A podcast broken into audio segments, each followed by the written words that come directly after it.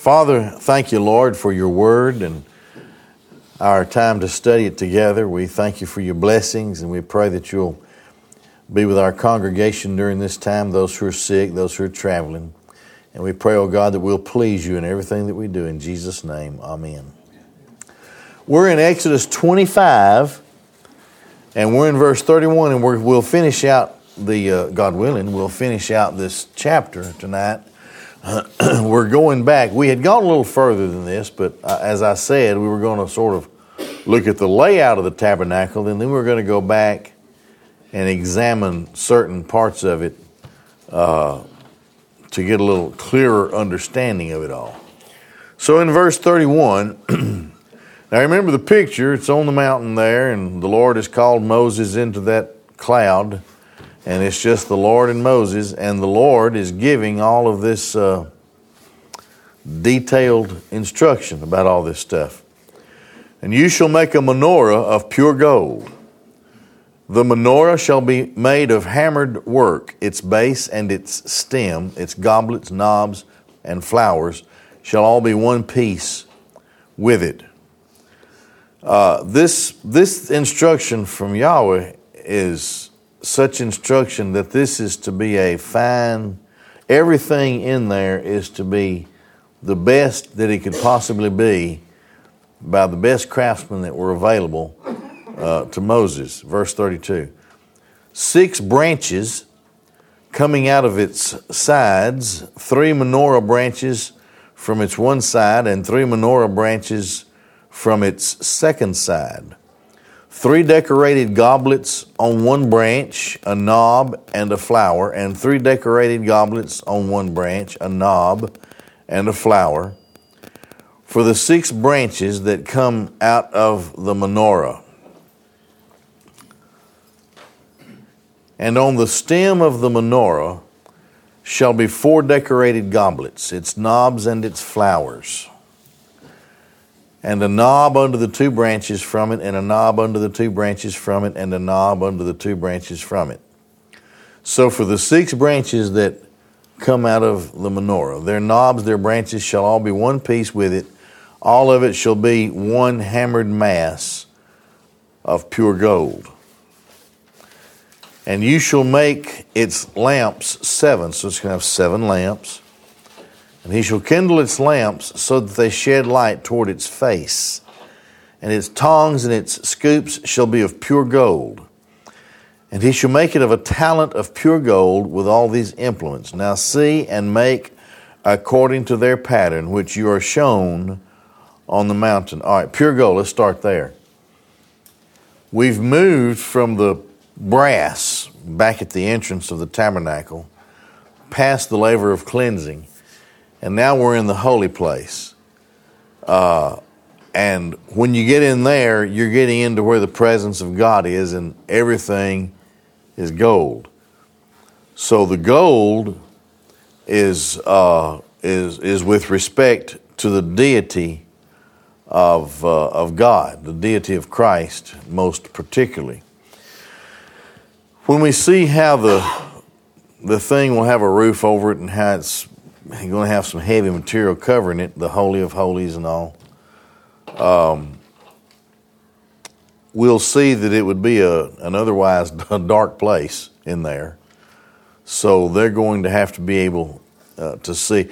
Later on, there are instructions. We're not going to look at that right now, but there are instructions on how they are to keep the the lamps trimmed and, and at, at, what point they light them and what point they let them go out and, uh, and so forth. Secondly, well, let me, let me show you some images first. Okay, now there's, there's how, if you take an average height of a man, this, this was a pretty big, uh, this is a pretty tall, pretty tall piece of furniture here. Um, get my laser pointer. There we go. Okay, so the lamps obviously on top, flowers all the way down. Uh, now we're, we're not in. Uh, we're not going to go to the book of Numbers and, and study some of these other points that are that are made about it. I don't want to get that detailed into it tonight because the point is is for us to to see what happens to the people in their relationship with God. Okay, so it has seven lamps. All right, let's look at this next image. Um, here are some images of some of the furnishings of, of the holy place there table of showbread, the ark of the, the ark, the cherubim, the rods. The, the, the rods had to stay there because whenever the Lord, whenever the pillar of fire said, let's go, they had to run in and take it all down and go. So they had to pick that thing up and follow along. Same way with the golden altar here. And of course, here's the menorah, the thing that we're sort of looking at tonight. Um, now let's go to the next slide here. Now this guy, I forgot what his name was. He he sort of put this together, and this is this is his way of seeing uh, what it means and the symbolism of it. On uh, on this side over here, the spring feasts uh, over here, the fall feasts, uh, the sevenfold lamps, uh, starting with Passover, going to tabernacles. Uh, speaking of the sacrifice of Messiah in those outfit, in those uh, pictures, those gra- gra- engravings that were there, burial of Messiah, resurrection, first fruits, wave offering. Birth of Messiah on this side, um, how the Lord dwells with man, how the, how Christ dwells with mankind in His first and second comings, um, and all of the other things that He sees in the in the reflection of of the meanings of the menorah. All right, now in the Revelation our Lord is seen in high priestly in a in a high priestly robe. He has the, the his robe is more splendid than this robe, than that dude's robe. But um, his robe is the perfect robe that reflects the perfect work of the great high priest who is without father or mother, without genealogy, without end. Here in in the Revelation, okay, the Revelation has this throne room. There is a temple in heaven. The Lord is when he is when he is first seen, and his appearance is described by John. You can see that it is it is high priestly garments, but it's not like this high priestly garment. It's more splendid, it's more perfect, and then of course the appearance of the great high priest, the Lord Himself, is is is so glorious and splendid itself. And he is seen then walking among seven golden lampstands. So,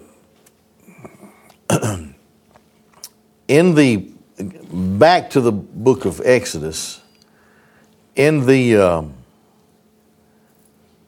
in the economy of Israel in that day,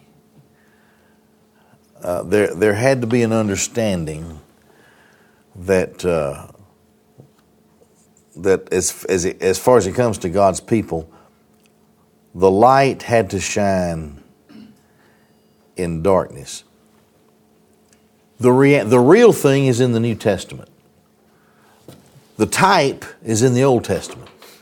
So if we want a clear understanding of what we're looking at in the tabernacle, later the temple, or high priestly robe or whatever, we go to the New Testament and we see what the New Testament says that it is because the book of Hebrews teaches us that the tabernacle was just a type, a pattern of the real thing that's in heaven. Now, this, this, uh, this matter of the temple, the uh, attending to the temple uh, and the existence of the temple, all of that speaks of God's um, purpose, God's intent to deal with sin and then finally put it completely, absolutely uh, away. So, presently, we need a high priest in heaven because I, am not real sure any of us have stopped sinning since we were saved. Um, with that said, naturally, the Bible teaches that presently the accuser has access to heaven somehow and accuses us. But our high priest, our mediator, doesn't allow that. So he's taking care of us. And one of the reasons, I think, maybe it's the primary reason, is my thought, when the woman was trying to hold on to Jesus who had been resurrected but not yet ascended, and she saw him there after his grave, he said, Turn loose of me, don't hold on to me, I have not yet ascended to my Father. Well, if you take that and compare it to what's said in Hebrews 7, you get the idea that Christ well, not only that, but if you go back to this time in, in Exodus, God has called these people out. He has saved them from Egypt, but they still need His presence and they still need His help and they still need to make sacrifices and their sins still need to be dealt with. Okay, so Christ, then, the true, real, great high priest, of whom this guy is only a type, is, is in, in, in the current, in the current uh, space time continuum, if you will, Christ is keeping us saved. So, you know, it's, it's a beautiful thought.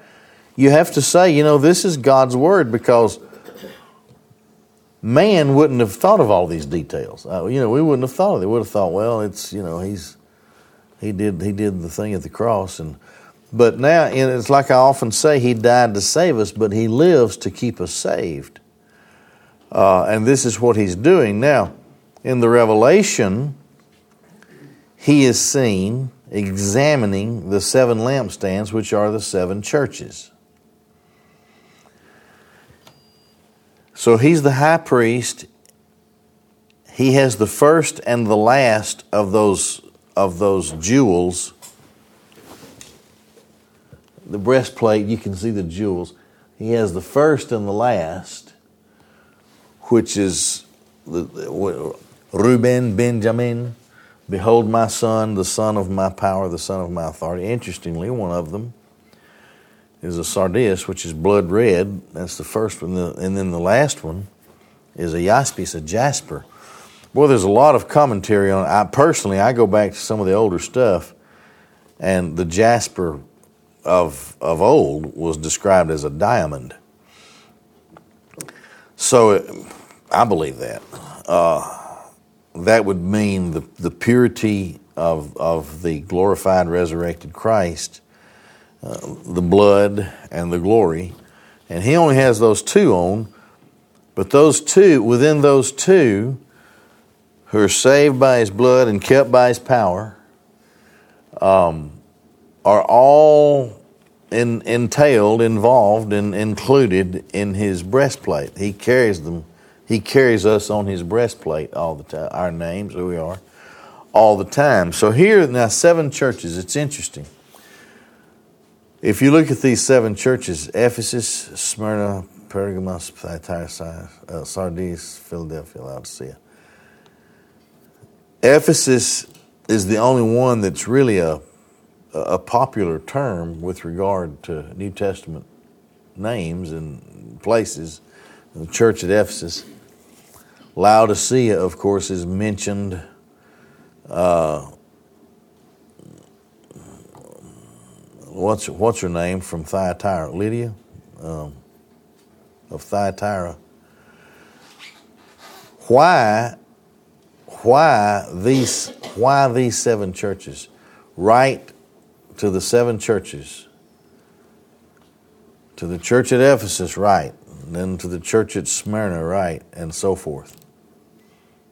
You know, what about the what about the great church in Jerusalem at that time, or Antioch, um, or even the church at Rome? By the time ninety something AD had come around, uh, it's an interesting it's an interesting study and a, an interesting thing to uh, to do some research on. But if you study it out, you just about have you, you, you know you just about have every kind of of situation that churches need to be aware of uh, in those in those seven churches. So the high priest, still with his high priestly garments on, in the book of the Revelation, and I'm I'm I'm saying so much about that rather than this, because as I said earlier, the real thing is in the New Testament. If you see anything about the high priest, that's the real thing.